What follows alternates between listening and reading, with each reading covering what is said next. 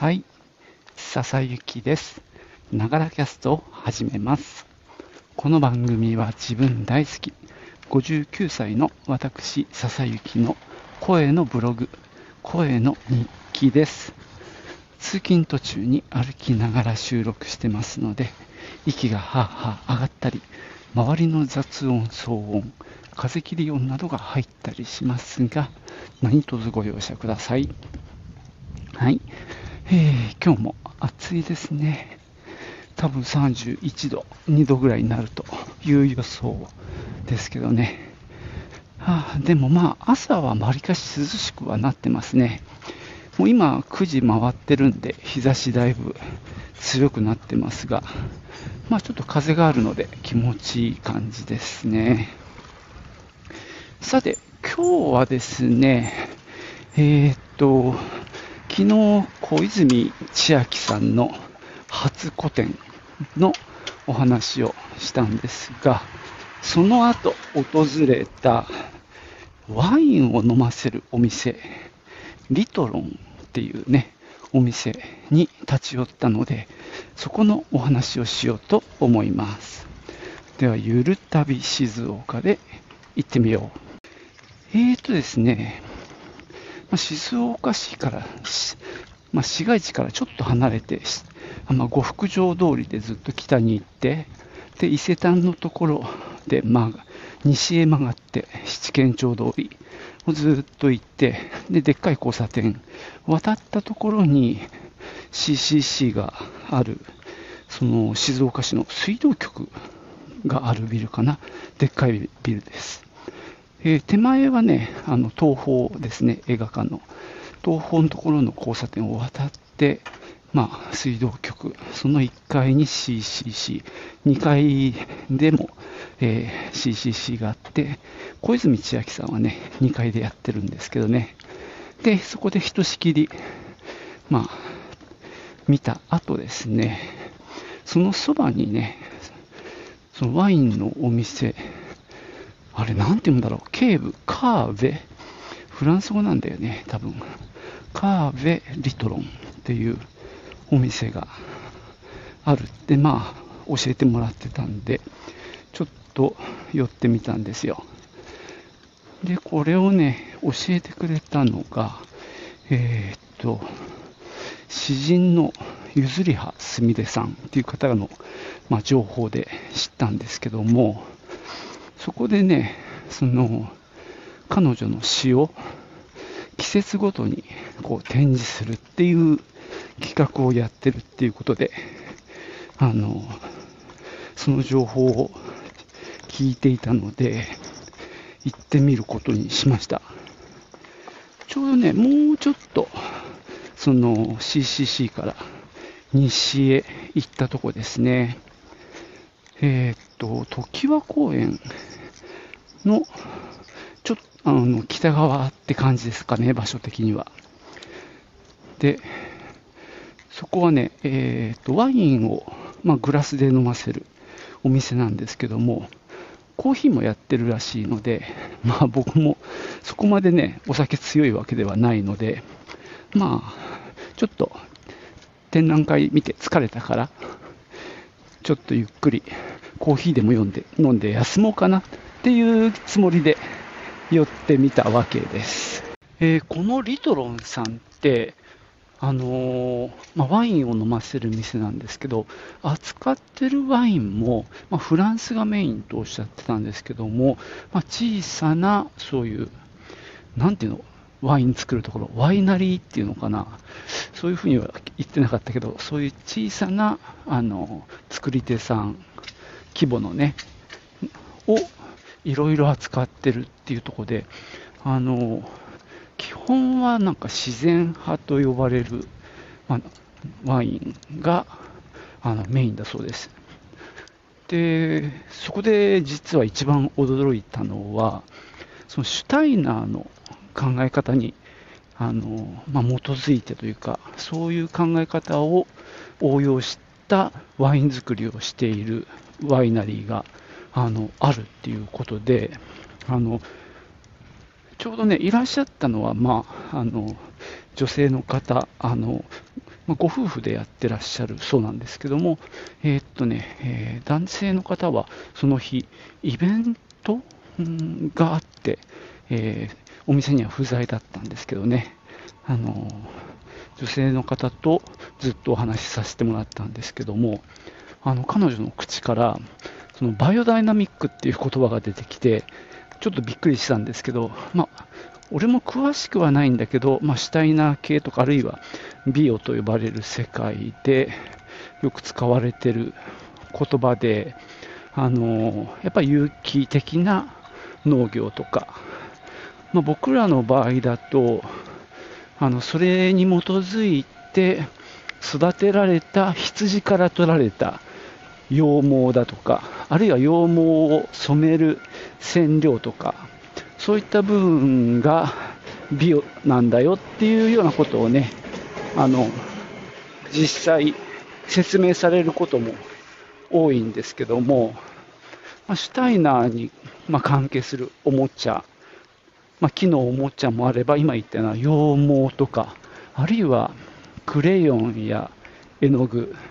あと楽器とかね、こういろんなジャンルに及んでいるんですけども、まさかね、ワインの世界でもそういったものがあるっていうのは、僕は全くあの知らなかったので、あの結構驚きました。で、ちょっと飲んでみたいなという気もしてるんですけどね。そういう、まあ、それはまあ全部が全部そうっていうわけじゃないと思うんですけども、そういったものもあの飲ませてくれるっていうお店なんですね。まあ、関東、東京では割とたくさんあって、今、こう、ブームが来てるっておっしゃってましたけどね。で、俺はさ、わかん、ちょっとわからなかったので、あの、クラフトビールみたいなもんですかって聞いたら、まあ、クラフトビールはね、まあ、都内では普通になって、まあ、その新しさっていうのはもうなくなってるんだけど、その次に来てるのはこういう自然派、ナチュラルなワインだっていうことをおっしゃってました。お店の雰囲気なんですけども、とってもね、こう、なんだろう、手作り感というのかな、あの無機質さとは逆方向ですね。なので置いてるワインがその、まあ、ナチュラルなものっていうところとやっぱり関係してると思うんですけど、こう壁なんかもこう塗った後、コテ塗りした後がこうわざと残してあるような、こうちょっとあのザクッとした仕上げになって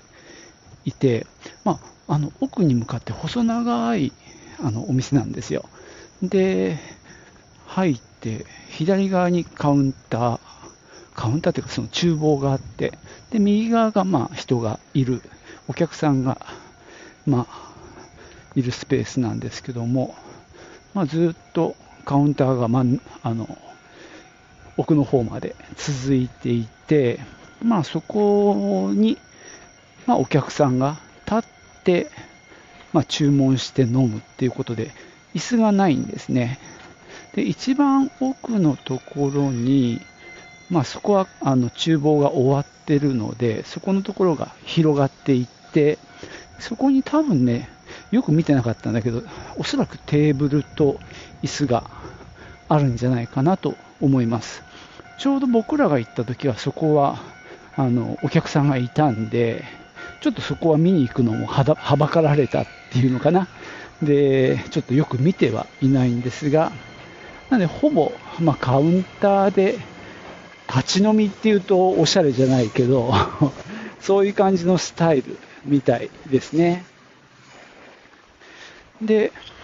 あのまあ、入って、さっき言ったように左側が厨房、右側がまあ通路兼、まあ、カウンター席みたいな感じで、そんな狭くはないんですけどね。で、この右側の壁が結構個性的で、まあ、このワインの空瓶なんでしょうね、ずらーっと並んでいたり、奥の方はね、あの本が並んでるんですよ。で、これがね、また面白いことに、ひばりブックスさんの、まあ、出張店舗みたいな感じになっていて、おそらくひばりブックスさんから、まあ、セレクトされた本がそこに並んでます。で、販売もしてるってことだと思うんですけどね。でもうちょっと手前側、入り口側はさっき言ったように瓶が並んでいたり、あと結構、なんだろう、絵が飾ってあったり、なんかね、ジンというのかな、リトルプレスみたいなものが置いてあったり、で、まあ、その詩人の譲葉すみれさんのあの詩集があったり。とかね、まあ、いろいろこう、面白いものが置いてあるので、その壁を見てるだけでも結構、あの、刺激されるし、面白いですね。で、カウンターに立ってるとさ、その、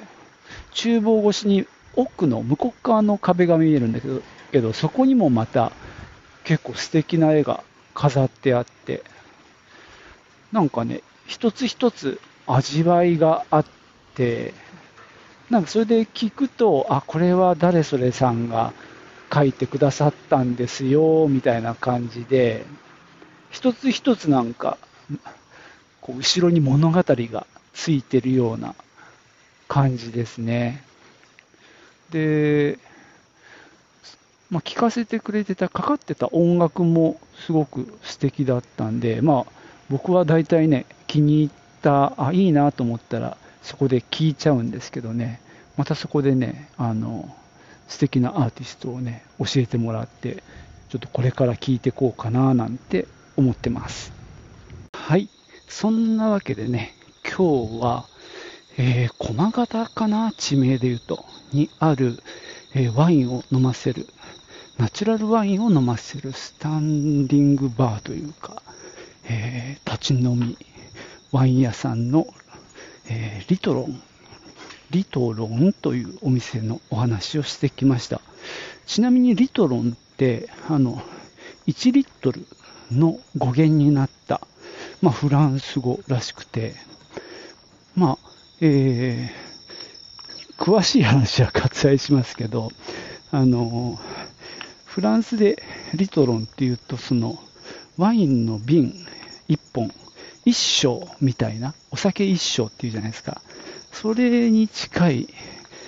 1升の章ですね、に近いニュアンスだっておっしゃってましたけどね。それを店の名前にされています。で、ちなみに、えー、僕らが飲んだコーヒー、えー、ボリビアと、もう一個どこだったかな ダメだ。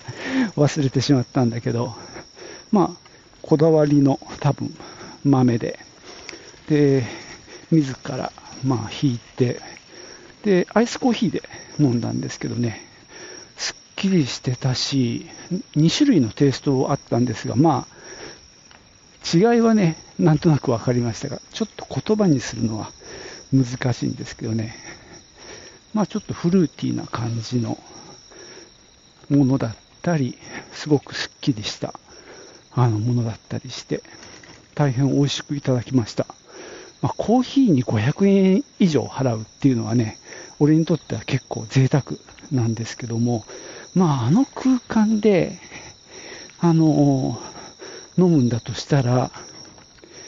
これは価値があるなと思いました。確か600円とか、もうちょいしたかな、ぐらいでしたけどね。あとね、えー、っと、スコーンを食べました。これもね、これもめちゃくちゃうまかったですね。まあ、しっとりしてるんだよね。で、そのまま食べてもね、すごく味わいが深いです。まあ、とにかくね、ここのお店って、あの、いろんなものが全て味がある。まあ、どんなものにも味があるって言ってしまえば笑っちゃうんだけど、あの、味わい深いっていう意味ですね。かけてある絵一つとってもそうだし、まあ、そのスコーンもやっぱりちょっと、やっぱりちゃんとしてる味ですね。優しい味なんですよね。これとっても美味しいんでね、あの、おすすめです。ま、さっき言ったようにね、まあ、ワイン飲めなくても、そうやってコーヒーを飲むっていう楽しみ方もできるお店なので、夜でもコーヒーだけ飲みに来るっていう人もいるそうです。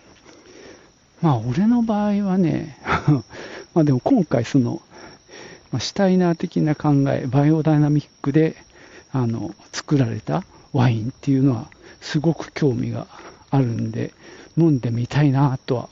思うんですけど、まあ、ちょっとね、場所が、なかなか遠い、遠いというと、あれなんですけどね、自分の生活空間というか、からは離れてるんで、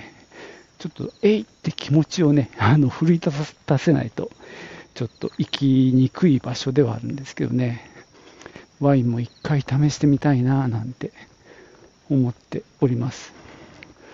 で、まあさっきね、お店の中、ざっくり、本当に簡単に説明したんですけど、まあ、とにかくね、もう、どこの写真を撮っても絵になるっていう感じです。なんで僕も何枚か写真撮らせてもらったんですけども、まあ、その中の1枚をね、サムネイルに